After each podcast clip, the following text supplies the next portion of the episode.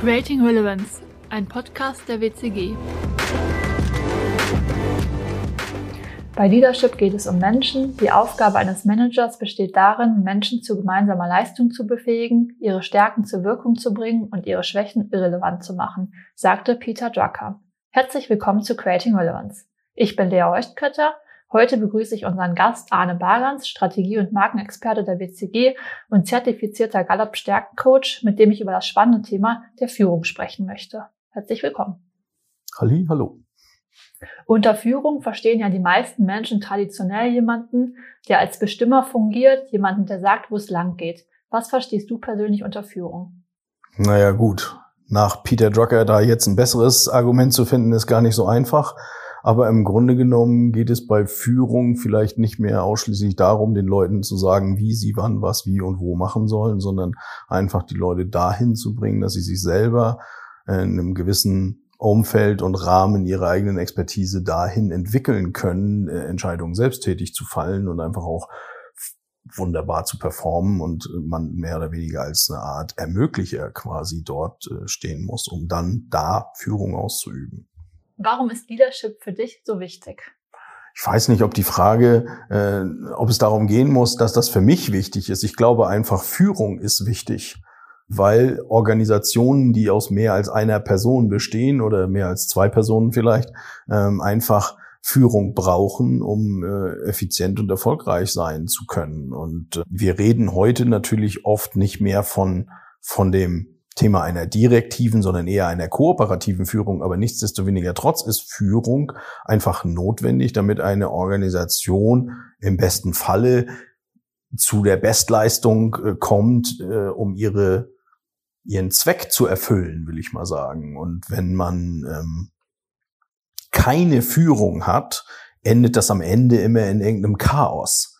Also bei aller Selbstbestimmtheit und allem, wo Menschen sagen können, ja, ich weiß schon, wie das geht, gilt es ja in einer Organisation irgendwie das Zusammenwirken, so wie Peter Drucker das ja auch beschrieben hat, einfach die, die Menschen erstmal zu gemeinsamer Leistung zu befähigen. Und dafür braucht es eben schon eine gewisse Führung, meinetwegen, so wie es Peter Drucker ja vorschlägt, über Stärken, Stärken und Schwächen umnavigieren sozusagen, aber auch natürlich, um einen organisatorischen Rahmen zu setzen, in dem diese Menschen dann agieren können. Und ohne Führung wird das wahrscheinlich nicht funktionieren, weil irgendjemand natürlich in irgendeiner koordinierenden Funktion schon auch am Ende wir sprechen ja auch von einer normativen Entscheidungsebene in Organisation, irgendwie einen gewissen Rahmen setzen muss, unterhalb dessen dann irgendwie jeder so ein bisschen sein, ähm, seinen Weg finden und gehen kann. Aber ohne eine gewisse Guidance und ein gewisses Führen von Menschen wird das wahrscheinlich nicht funktionieren, irgendwie 50, 80, 90, 100, 200, 300.000 Menschen, je nachdem wie groß die Organisation ist, dazu zu bewegen, in irgendwie eine gemeinsame Richtung zu laufen. Jetzt geht der Trend ja immer mehr Richtung flache Hierarchien. Man liest es immer wieder in Stellenausschreibungen etc. Wie kann man das mit dem Thema Führung übereinbringen? Na gut, Führung ist ja nicht gleich Hierarchie. Also Hierarchien kommen ja auch ursprünglich aus dem Militär, äh, wo es eben irgendwelche Generäle gibt bis runter zum einfachen Soldaten, um dort eben in einer direktiven Führungsstruktur aus Befehl und Gehorsam die Menschen dazu zu bewegen, einen Krieg meinetwegen zu gewinnen oder so etwas. Das ist das, was Organisationen eben auch erstmal übernommen haben und dafür wurden dann viele Hierarchieebenen eingeführt. Heute stellen wir fest, dass flachere Hierarchien am Ende effizienter sind als besonders hoch aufgebauschte Hierarchien und dass das Führen qua Amt halt heute auch nicht mehr so gut funktioniert, wie wenn man so führt, dass man Menschen von Sinn und Zweck ihres Handelns überzeugen kann, sie vielleicht auch an dem Punkt, wo sie stehen, abholt, mitnimmt und dann auf ein gemeinsames Ziel, eine gemeinsame Vision äh, einschwört, um dann dort in diese Richtung zu laufen und jeder an seiner Stelle des Räderwerks genau das tut, damit dieses Ergebnis eintritt. Und ähm, so sind Hierarchien halt heute oft eher hinderlich, was aber eben auch bedeutet, dass alle ein wenig führen müssen und nicht mehr einfach man nur sagen kann, ja, ja, oben sitzt der Chef und der wird schon immer entscheiden, äh, sondern alle müssen eben äh, gerade in agiler werdenden Organisationen halt ein bisschen mitführen und deswegen ist Führung heute viel, viel wichtiger und gar nicht mehr nur für Führungskräfte vielleicht so relevant, die natürlich, weil es im Namen schon so steht, eine besondere Aufgabe da äh, wahrnehmen. Aber natürlich muss Führung auch in Teams sozusagen, die ohne Führungskräfte auskommen müssen, irgendwie funktionieren. Und deswegen hat man nicht umsonst immer irgendwelche Teamleads oder Leute, die dann eben in einem Projekt als Projektleiter zum Beispiel fungieren. Was sind denn aus deiner Sicht die wichtigsten Aspekte beim Thema Führung? Ja, da haben sich ja schon viele Autoren ganze Bücher drüber geschrieben, aber am Ende des Tages geht es, glaube ich, beim Führen heute erstmal darum, äh, zuzuhören, Menschen auch irgendwie zu inspirieren durch eine gewisse Vorbildfunktion, die man hat. Es ist super entscheidend, dass man als Führungskraft auch die Fähigkeit zum Delegieren hat und nicht immer glaubt, alles selber machen zu können und zwar besser als alle anderen. Dann, weil dann würde es keine Teamstrukturen notwendigerweise geben müssen. Ich glaube, es ist wichtig, dass man gut kommunizieren muss in der Führung, weil man einfach alles, was man nicht sagt, wird erstmal schon sowieso nicht verstanden, weil wir ja genau wissen, dass auch selbst wenn man etwas sagt, es nicht zwangsläufig richtig verstanden wird dann ist es natürlich schon wichtig, dass man auch ein gewisses Selbstbewusstsein ausstrahlt als Führungskraft und auch ein Commitment zu der Aufgabe abgibt, die man da hat. Also dass man eben, man kann nur voranschreiten heute und hoffen, dass einem jemand folgt. Ne, also wie sagte, es gibt so ein schönes afghanisches Sprichwort, wenn man führt und einem keiner folgt, ist es nur ein Spaziergang. Und das ist halt die Hauptaufgabe der Führungskraft, tatsächlich eine gewisse Gefolgschaft auch zu mobilisieren, dann mit dieser Führungskraft in eine Richtung zu laufen und eine gute Stimmung zu verbreiten, Kreativität zu ermöglichen und am Ende des Tages auch ähm, einfach eine gute Führungskraft zu sein, indem man sich für Menschen interessiert, für die Leute interessiert. Das geht ja heute alles weit darüber hinaus, dass wir alle nur in einem Unternehmen funktionieren müssen, sondern wir wissen alle, Unternehmen oder Arbeit im Unternehmen und Freizeitgestaltung und all diese Dinge verschmelzen immer mehr, gerade jetzt auch in Corona mit, mit äh, Remote Work und Homeoffice. Da verschwimmen die Linien und gerade dann ist natürlich Führung auch ein ganz, ganz essentieller Punkt, damit Leute sich sozusagen dann auch nicht überfordern oder eben auch einfach, wenn sie dann den Eindruck haben, überfordert zu sein, irgendwie auch Hilfe bekommen. Was würdest du denn, ich sag mal, angehenden Führungskräften raten, sich auf diese Aufgabe vorzubereiten? Naja, die erste Grundregel, wenn man eine Führungskraft werden will, ist sich die Frage zu stellen, ob man überhaupt führen will. Denn Führen von Menschen ist erstmal aus meiner Sicht ein Privileg, aber eben auch eine anstrengende Aufgabe. Die braucht Zeit, die kostet Energie und wenn man darauf keine Lust hat, sollte man keine Führungsposition bekleiden wollen, weil Menschen führen bedeutet ja auch Verantwortung für Menschen und ihr Wohl und Wehe in einer Organisation zu übernehmen. Und wenn man am Ende des Tages sich nicht für seine Leute interessiert, wird man die Leute A, was ich eben sagte, nicht hinter sich bekommen und zweitens wird man auch gar nicht als Führungskraft wahrgenommen. Also muss man sich schon mal erstmal dazu committen, überhaupt führen zu wollen.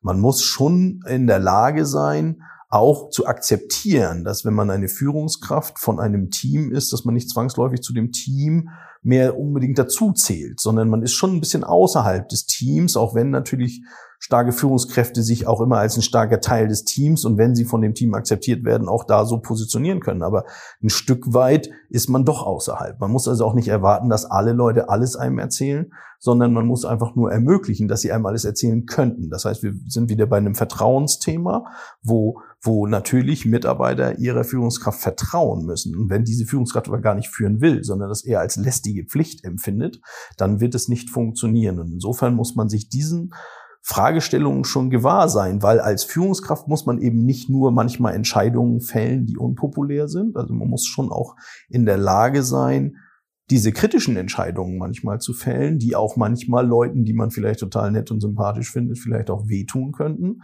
Das muss man schon auch mit sich vereinbaren können. Man muss auch mit sich vereinbaren können, dass man im, Ge äh, gegebenenfalls auch mal alleine dasteht mit seiner Meinung und andere Menschen vielleicht von seiner Meinung mehr überzeugen muss wenn man sie nicht irgendwie so durchdrücken kann, weil man nun das höhere Amt, da sind wir dann wieder bei Hierarchie, äh, anstrebt. Das könnte ja äh, ein Thema sein. Und so muss man halt, wenn man führen will, dann macht es schon Sinn, sich dann, wenn man das entschlossen hat zu tun, auch sich Gedanken zu machen, wie ich führen will.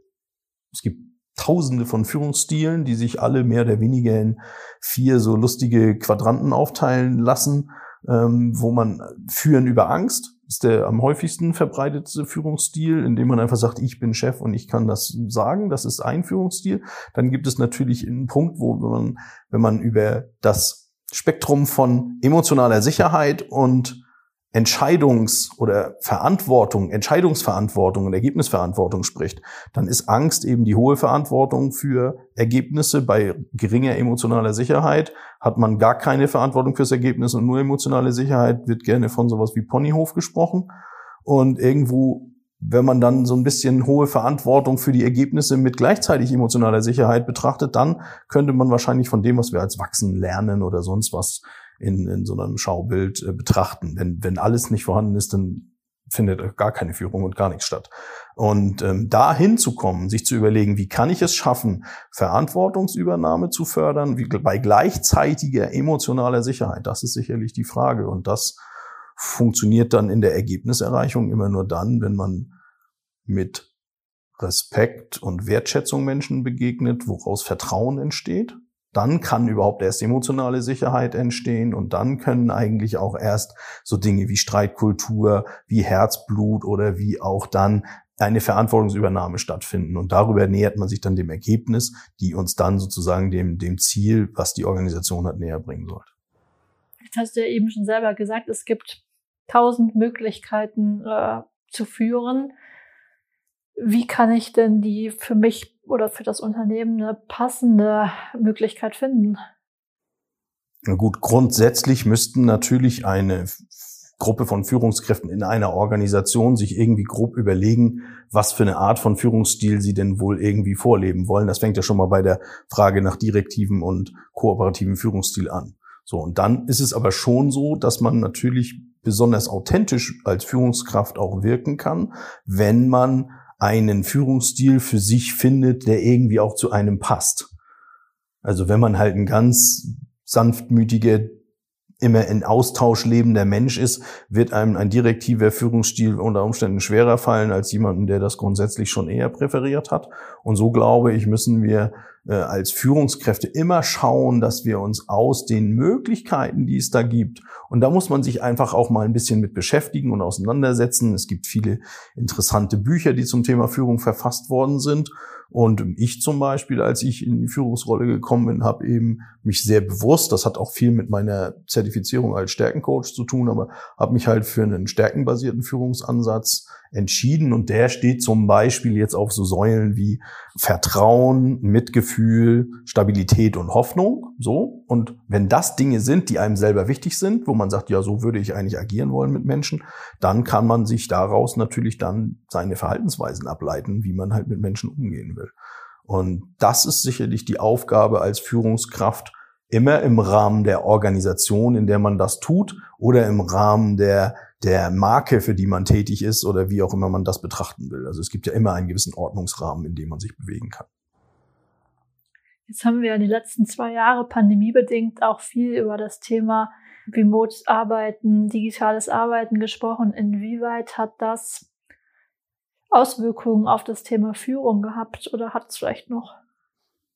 Naja gut, im Grunde genommen ist es ja so, dass dadurch, dass man Menschen jetzt nicht mehr persönlich begegnet ist in den letzten Jahren der Pandemie durch eben Remote Work und alles, was dazugehörte, ähm, eben durch bis hin ja zum Kontaktverbot, äh, man einfach gar keine Möglichkeit hatte, jetzt in eine persönliche Interaktion mit Menschen einzutreten, außerhalb von Bildschirmen und sowas.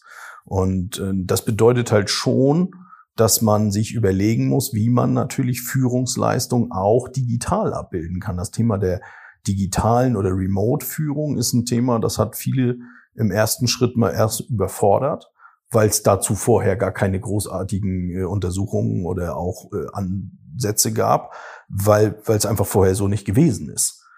Sondern man hat immer mal irgendwen auf dem Gang getroffen oder konnte kurz mal jemanden zu sich reinrufen oder zu jemandem hingehen, wie auch immer man seine Führungsarbeit dann eben da ge geleistet hat. Und jetzt war es eben plötzlich nicht mehr so, dass man Menschen nicht begegnete. Und so sind manche natürlich auch so ein bisschen hinten aus dem Korb rausgefallen, weil man die einfach gar nicht gesehen hat und einem das erst viel später aufgefallen ist, dass man ja schon ganz lange den Kollegen X oder Y nicht getroffen hat. Und dann ist es schon natürlich eine Aufgabe von Führungskräften, sich nach dem Wohlbefinden der Mitarbeiter mal zu erkundigen. Wie kommen die klar mit dem digitalen Arbeiten? Wie gut ist die Arbeitssituation vielleicht zu Hause und für Remote? Ne? Mancher sitzt dann eben auf seinem Küchenstuhl da irgendwie und, und, und im Hintergrund läuft die Waschmaschine oder Spülmaschine. Das sind sicherlich dann ja auch nicht für alle Leute immer gleich gut optimierte Arbeitsbedingungen jetzt im Remote Working gewesen. Und da muss man schon dann einfach ein bisschen öfter mal auch vielleicht zum guten alten Telefonhörer greifen äh, und die Leute mal anrufen einberufen oder eben auch einfach ganz bewusst Meetings einberufen, wo man über diese Themen spricht und nicht immer nur über das tatsächlich gerade Thema, was eben nun mal vielleicht Thema eines Termins sein muss oder so. Das muss man schon sehr bewusst angehen. Viele haben sich da sehr schwer mitgetan. Jeder hat so ein bisschen seinen Weg gefunden. Viele Dinge, die wir in der digitalen Kommunikationszeit jetzt in der Corona-Pandemie gelernt haben, bleiben ja sogar auch gerade in jetzt dezentralen Organisationen, wo es vorher vielleicht gar nicht sowas wie Teams oder so im Ansatz gab, wo man jetzt festgestellt hat, das ist ja gar nicht so schlecht, wenn alle Leute irgendwie auf der Welt verteilt sind, kann man sich ja doch über Teams doch auch mal austauschen ne, und muss nicht immer das eine große Meeting machen, wo alle unendlich reisen müssen. Und ich glaube, dass man da nicht aufhören muss. Und wir werden eine Hybrid, in einer hybrideren Welt von mal remote, mal nicht, äh, sicherlich lernen müssen, auch digitale Führung weiter auszubauen. Und das ist sicherlich eine Herausforderung, aber im Grunde bleibt es immer dabei, sich für Menschen interessieren, mit Menschen in den Dialog zu gehen und mit Menschen zu reden, zu sprechen, zu telefonieren, whatever. Man kann das auch über Teams machen, aber man muss es halt machen. Ich fand eine Geschichte ganz schön, dass während der Pandemiezeit ein Mitarbeiter ähm, von mir mich abends mal anrief und einfach sagte, wir haben uns ja schon die ganze Woche gar nicht gesehen. Ich wollte mal hören, wie es dir geht. Fand ich eigentlich ein ganz guter Impuls. Und wenn jeder da ein bisschen drüber nachdenkt, sich ab und an mal nach den Leuten zu erkundigen, die man lange nicht gesehen hat, oder eben natürlich insbesondere, wenn man jetzt ein Team führt oder so, sich natürlich auch um sein Team kümmern kann, aber man kann auch ruhig mal auch über Teamgrenzen hinaus äh, eine Führungsrolle ja übernehmen, dann macht das schon Sinn einfach ein bisschen aufeinander aufpassen und sich dann trotzdem wertschätzen, auch wenn man sich nicht zufällig beim Kaffee begegnet. Dann herzlichen Dank für das Gespräch und den interessanten Impuls zum Thema Führung und Leadership. Wenn euch unsere Episode gefallen hat, dann folgt uns auf den üblichen Kanälen und hört das nächste Mal wieder rein, wenn es heißt Creating Relevance.